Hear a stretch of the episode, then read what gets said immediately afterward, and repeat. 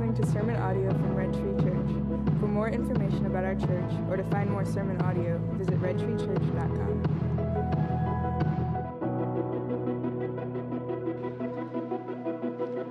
If you want to turn in your Bibles to John 3, I'm going to read and talk about the most famous passage in Scripture for a couple minutes as though I have something new to say on it. Let me pray for us as you guys turn there. If you don't have a Bible this morning, um, I'd encourage you to grab one on the end of each row. We have house Bibles around here. We just uh, really care about access to God's Word at Red Tree. So if you um, don't have a Bible or don't own a Bible, I'd encourage you to snag one of those or talk to one of our elders and we'll get you a nicer one. Um, but we're in John 3. Let me pray for us before we read our text. Holy Spirit, we pray this morning that you would illuminate the truth of your text to us. We need you. We need you to be our discipler and our teacher. We need you to draw us back to the truth, the simple truth of your gospel. Spirit, we, we make it so complicated. And we add so many bits and pieces and structures and traditions, and most of them are beautiful.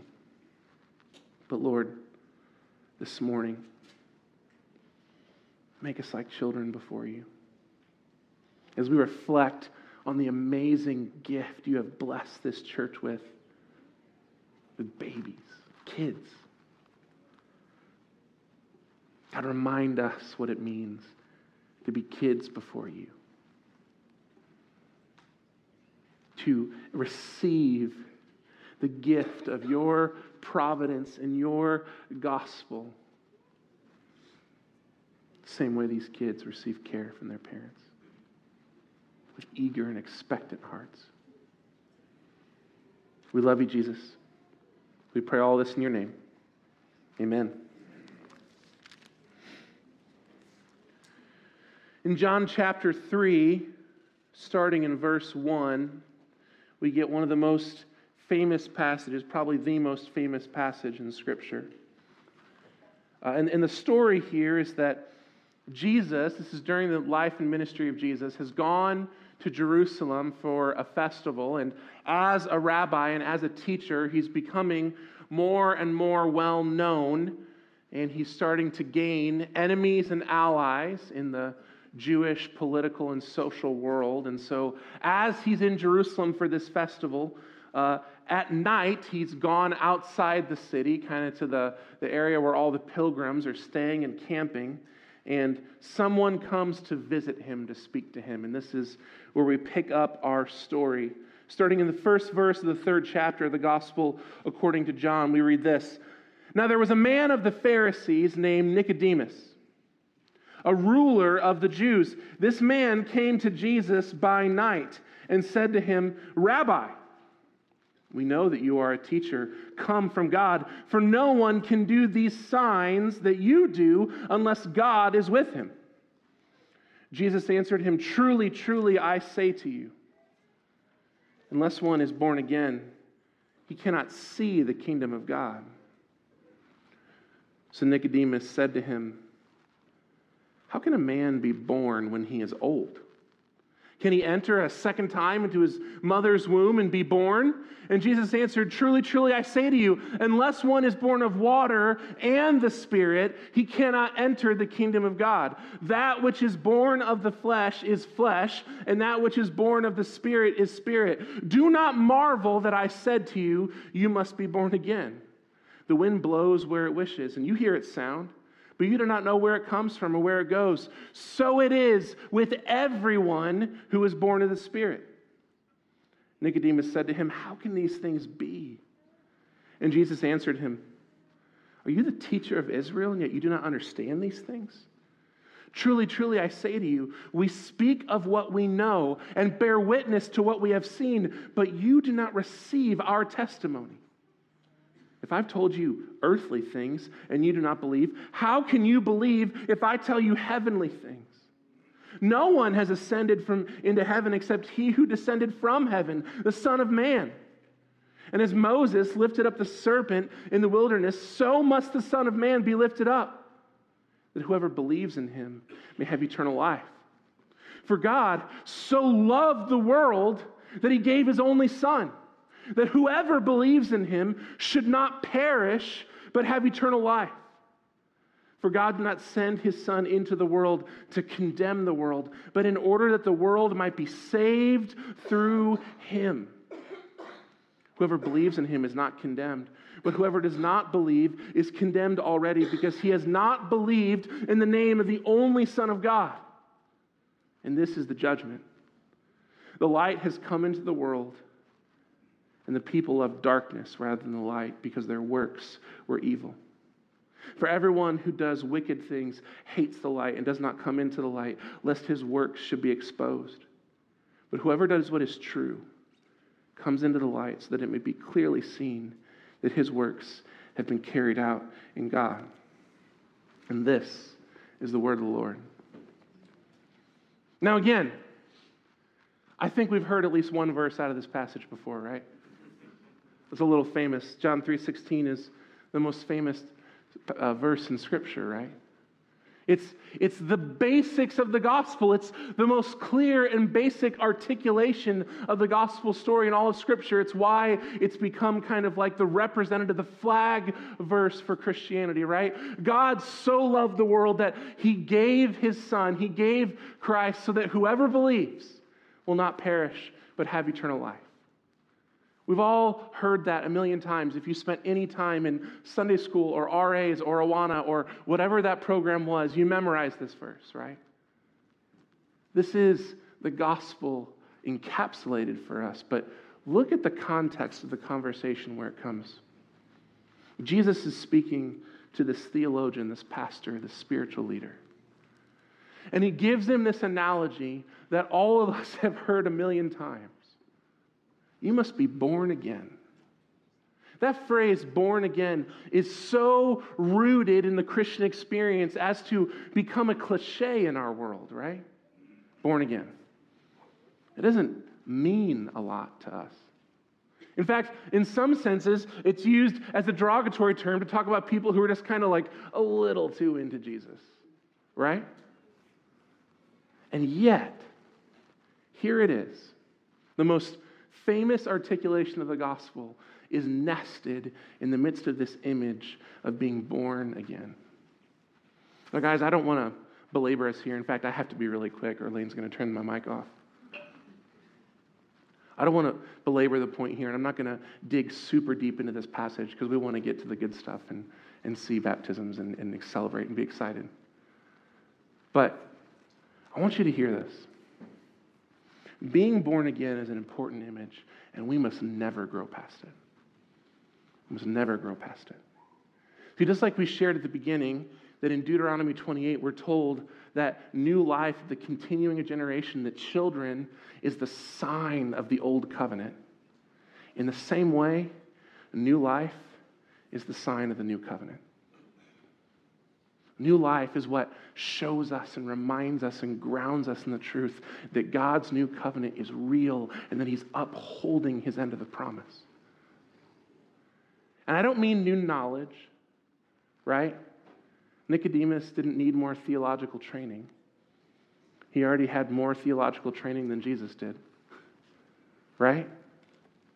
He needed new birth, he needed new life. He needed to start afresh. Not learn more facts, not get more background knowledge, not be more like contextual of how his theology plays into his social policy. He needed to be born again, to experience God's love in such a fresh way that his life became a new life. And if we're here today, it's almost certainly because we know exactly what that means. Because we too remember what it means to be dead and blind in your transgressions. We too can remember how hollow and empty sound theology is apart from the life of Christ. Those of us, right, who maybe were raised in church and we understood a lot of doctrine and a lot of theology before it ever touched our hearts. We know what it means to be dead in our transgressions, to be lost and hopeless apart from Christ, but to receive new life and new birth. What a gift. What a gift our God has given us. We read this passage in Romans 6. I want to I want to reread it to you guys at the beginning. I want you to hear this. What shall we say then? Are we to continue in sin that grace may abound? By no means. How can we who died to sin still live in it? Do you not know that all of us who have been baptized into Christ Jesus were baptized into his death? We were buried, therefore, with him by baptism into death, in order that just as Christ was raised from the dead by the glory of the Father, we too might walk in newness of life. For if we have been united with him in, his, in a death like his, we shall certainly be united with him in a resurrection like his.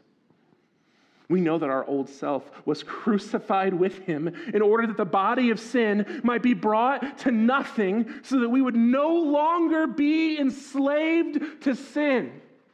Come on. Now, for one who has died has been set free from sin. And if we have died with Christ, we believe that we will also live with him. We know that Christ, being raised from the dead, will never die again. Death no longer has dominion over him. For the death he died, he died to sin once for all, but the life he lives, he lives to God. So you also consider yourselves dead to sin and alive to God in Christ Jesus. Beloved, I want to end today with something really simple. Today we get to do something that in our faith tradition we don't get to do super often we're going to experience two ordinances in the same day. Now, maybe you grew up Catholic and you're not used to hearing that word, or you're not used to hearing that number, and maybe you're thinking of seven sacraments, but we, we talk about ordinances because of the things that Christ ordered us to do to remember Him and remember our faith. And we talk about two because it's the only two we talked about. we talk about baptism and communion. Both of these things are connected to an old death and a new life. See, when we take of the bread and the juice, when we partake and we reflect on the body broken for us and the blood poured out for us, we are proclaiming Christ's death until his return. We are proclaiming that through his death on the cross, we were crucified with him. His death killed our sin. We're proclaiming that, that He's sufficient, that His sacrifice was enough to cover our sins, to heal us, to make us whole. And in just a few minutes, we're going to hear these testimonies where our brothers and sisters are going to come around us and declare, yes, He is good, and yes, He is sufficient, and yes, my sins are washed away. And we're going to celebrate that. And we do that tangibly by getting into water, getting wet in the same way that we walk up and we need to touch bread and break it, and we need to feel it dip, and we need to taste it in our mouth. It's good to get down in that water. I don't know how many of you guys remember your baptism, but I've been meeting with the baptism candidates this week, and I love the experience of believers' baptism. I love it. And the reason is this you can remember it. And you can remember that moment when you're sitting there and it's loud and everyone's staring at you and your adrenaline's kind of pumping and you're kind of nervous, and then all of a sudden you dip underwater and the whole world goes silent. And for a split second, you're alone. And it's just you and Jesus. And you're in this place where if you stayed there about a minute longer, you'd be dead. Right? And you're laid down with Christ in his death and it's just you and him. But then you feel that hand, right? and you come back up out of the water. And instantly you go from being just you and Jesus to loud, raucous shouting and praising God and clapping hands and people hugging you. And you're reminded that it's not just you and Jesus, but that He's actually adopted you into His family. And that your new life is actually surrounded by brothers and sisters and aunts and uncles. And that you get to have eternity in this new life with this new family. What a gift. So, church, today we're going to experience those two things. Come on. So, right now, I'm going to pray for us, and here's how the rest of our time is going to go. I'm going to pray and I'm going to thank a really good God who gave us a really good gospel. And we're going to sing a song. And when we start singing that song, I just want to tell you guys the tables are open, so come and take and eat and reflect on the weight of the cross and the weight of sin and the weight of the price paid that it took the death of the only perfect person who ever perfectly loved you to give you life. We're going to proclaim that death until his return. And then when once we've had a chance to do that, I'll come back up here and we'll sit under testimonies and then we'll awkwardly shuffle out of here and make our way to the pool and we'll get to yell and shout and hoop and holler and celebrate the goodness of our God. Amen? Amen. Let me pray for us, and then we'll come and take and eat. God, you're so good. You're so good. We love you. We really, really need you. God, today give us eyes to see you afresh. Remind us what it means to be in front of you as little children, born anew, moving from death to life because of you. Thank you, Jesus. We celebrate you today. We worship you today. You are so good to us. There is no sin and no brokenness and no darkness and no curse in this world that is so strong that it can get its claws and its roots in us so deep that you cannot pull it out. Thank you.